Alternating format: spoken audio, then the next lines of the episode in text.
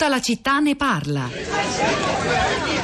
L'immagine del suo volto come è stato restituito dall'Egitto.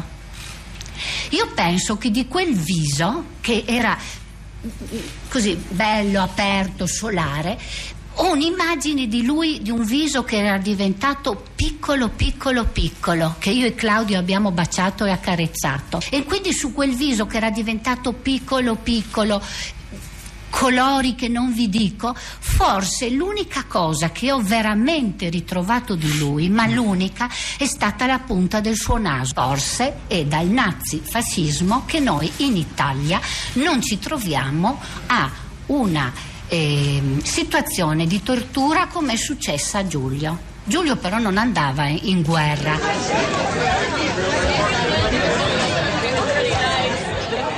Queste sono solo alcune delle parole molto serene, come avete sentito, ma molto forti, dure, serene si fa per dire, equilibrate, eh, come hanno commentato in tanti sui giornali di oggi, della madre di Giulio Regeni durante la conferenza stampa di ieri, di cui abbiamo lungamente parlato, innanzitutto con il senatore e presidente della Commissione diritti umani del Senato Luigi Manconi, che era seduto a fianco ai genitori e all'avvocato Ballerini e al portavoce eh, di Amnesty International Riccardo Nuri ieri nella sala Nassiria al Senato. Senato su, per riportare la luce, l'attenzione di tutti su una vicenda che ha molti punti oscuri mh, anche dal punto di vista delle responsabilità italiane. Io vi segnalo e mi permetto di dare come consiglio di lettura un articolo il cui titolo è Sette perplessità sul caso di Giulio Regeni in Egitto, firmato da Gianluca Dotti, che è un giornalista scientifico e applica un metodo scientifico a questa vicenda per capire le criticità a livello delle indagini, pubblicato da Wired che ritrovate eh, nella rassegna stampa che abbiamo costruito e pubblicato al volo sul nostro nuovo blog, la città di radio3.blog.rai.it costruite solo l'inizio diciamo, di, di, una quantità di materiali che vi promettiamo di mettere stamani e poi ancora durante il pomeriggio su questo nuovo spazio virtuale per arricchire la discussione che non si conclude alle 11 quando finisce la diretta di tutta la città ne parla. Nel frattempo è arrivata in studio Rosa Polacco. Rosa, buongiorno. Buongiorno Pietro, buongiorno a tutti. Eh sì, sui social eh, ne parlavamo no? questa mattina di quanto eh, l'attenzione continui a essere alta sui social network, quantomeno intorno alla vicenda di Giulio Regeni o se invece sia, la. O se invece si sia in alcuni giorni un po' affievolita. In ogni caso già da, da, da qualche giorno è tornata con grande forza e insistenza um, essere presente sia su Facebook che su Twitter la campagna lanciata da Amnesty International, l'hai già detto, alla quale Radio 3 sta mm, partecipando, molte, moltissime foto, soprattutto si trovano foto di persone, di istituzioni che condividono il cartello giallo con l'hashtag Verità per Giulio. E sulla nostra bacheca questa mattina sul profilo della città di Radio 3 diversi commenti, il primo semplice e chiaro, quello di Maddalena che dice boicottare l'Egitto e ritirare l'ambasciatore finché non si saprà la verità. Molti sono i commenti di questo tono, quasi tutti si interrogano o meglio mostrano eh, solide certezze rispetto ai rapporti economici prima che politici tra Italia e Egitto. Assunta scrive: I rapporti tra Italia e Egitto sono tra i più forti all'interno del bacino mediterraneo. L'Italia è un partner strategico importante per l'accesso dell'Egitto al mercato europeo. Nell'ambito del Business Council del 2014 l'obiettivo era stanziare 6 miliardi di euro per l'interscambio tra i due paesi. Nel luglio 2015 Renzi incontrò a Villa Panfili il primo ministro egiziano Ibrahim Malab per firmare un accordo di 8 punti per la cifra di 8 miliardi e mezzo di dollari da investire nel settore energetico. Sono coinvolti nel progetto Eni, Edison, Technip Italia, Ansaldo Energia.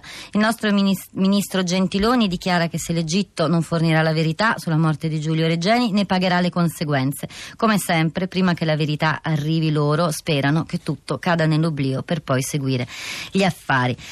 Maria Grazia ci scrive un paese che non sa cercare e trovare le proprie verità ha la forza morale e politica di pretendere da altri paesi la verità? Da madre e donna posso solo dire che ogni madre è madre di Giulio Reggeni, ogni donna è madre di Giulio Reggeni, ogni italiano è madre di Giulio Reggeni, ogni europeo dovrebbe essere madre di Giulio Reggeni, ogni essere umano è Giulio Reggeni, ogni essere umano è sua madre. Verità per Giulio, io sono pronta e ho già iniziato a boicottare l'Egitto, continuerò a farlo in ogni modo fino a quando i genitori non avranno verità e giustizia. Ancora due righe, in parte provocatorie, in parte no, di Giovanna che scrive mi scuso con tutti ma l'argomento non mi appassiona perché ormai siamo troppo abituati a non arrivare alla verità su niente, nessuno paga e ascoltando la trasmissione mi arrabbierei soltanto. Rosa, un altro tema sollevato, non so se lo stesso è accaduto sui social network, anche via sms, è quello del reato di tortura in Italia. Un paio di ascoltatori hanno, hanno detto... Moltissimi post anche su questo. Eh, vedi, per, per essere davvero credibili nella nostra richiesta di verità e giustizia all'Egitto dovremmo finalmente arrivare ad adottare una vera legge sulla tortura ed è esattamente quello che scrive Paola Severini Melograni in un intervento sulle pagine sociali del Corriere della Sera che ritrovate, è uscito un paio di giorni fa, lo ritrovate anche questo nella rassegna stampa che vi offriamo sul tema di oggi sul, sul blog la città di radio3.blog.rai.it. Ci sono due ascoltatori collegati, il primo è Leo, buongiorno e benvenuto. Salve, buona giornata, buona giornata a tutti. A lei la parola, Leo. Io ho mandato un messaggio perché c'è un'incongruenza che mh, non riesco a risolvere.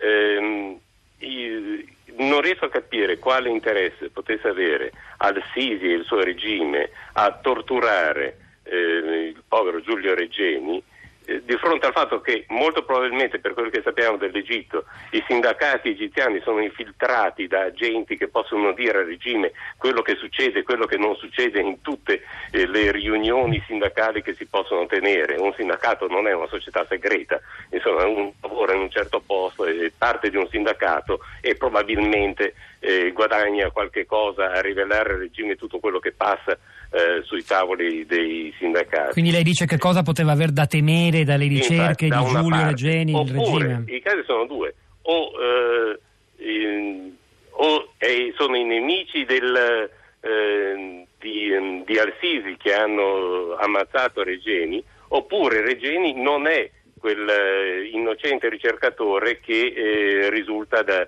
da tutte le notizie.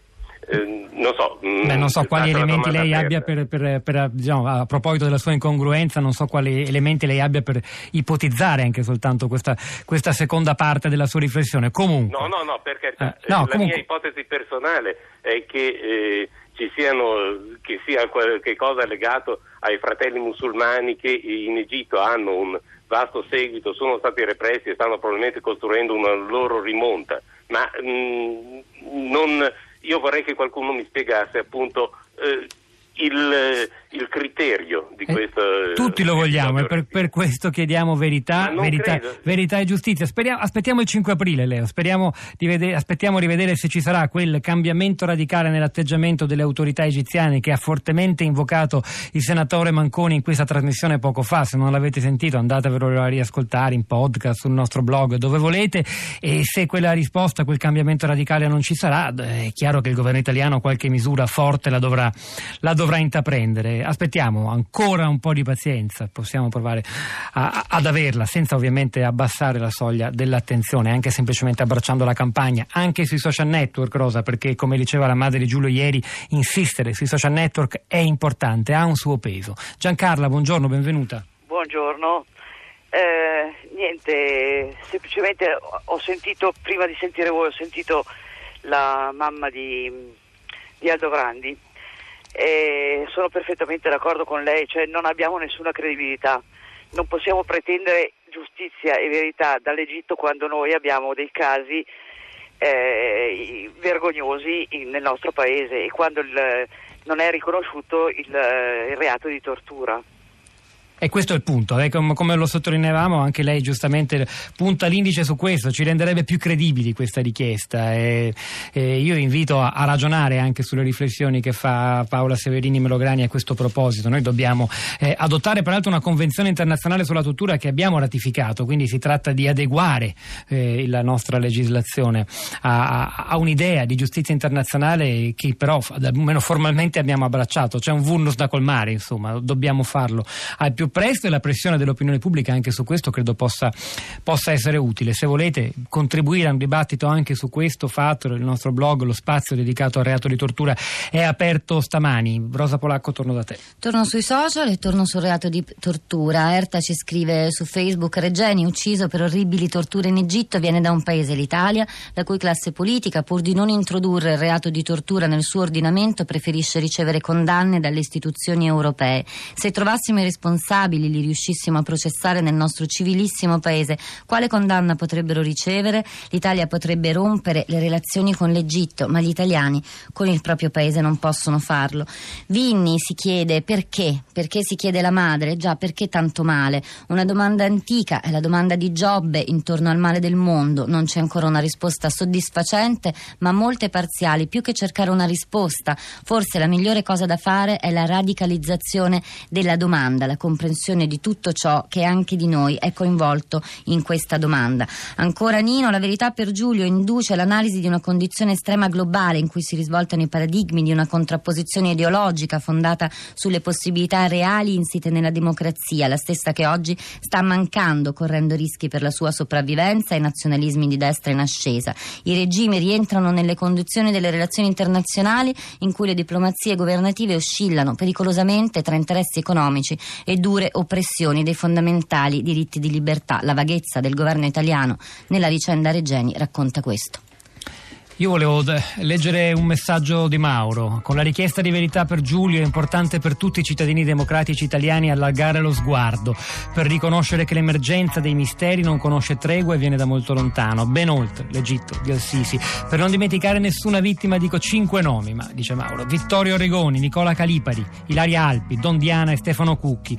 Le loro storie si intrecciano e le loro vite, pur così diverse, ci incatenano al sogno della Costituzione e all'impegno di tenere sempre viva insieme alla memoria di tutti i suoi figli e figlie, anche la nostra giovane e sempre fragile democrazia. Grazie Mauro, sottoscriviamo anche noi queste bellissime parole, lasciamo la linea Radio Tremondo con Roberto Zichitella, il quale domani tornerà sulla vicenda e sulla campagna Verità e Giustizia per, per Giulio Reggeni. C'era Fabrizio Pacione oggi alla parte tecnica, Pietro Del Soldà a questi microfoni insieme a Rosa Polacco, Piero Pugliese alla regia, Cristina Faloci, Florinda Fiamma, la nostra curatrice Cristiana Castellotti vi salutano. Non finisce qui, la discussione continua sul nostro blog, la città di Radio 3.blog.rai.it. A domani.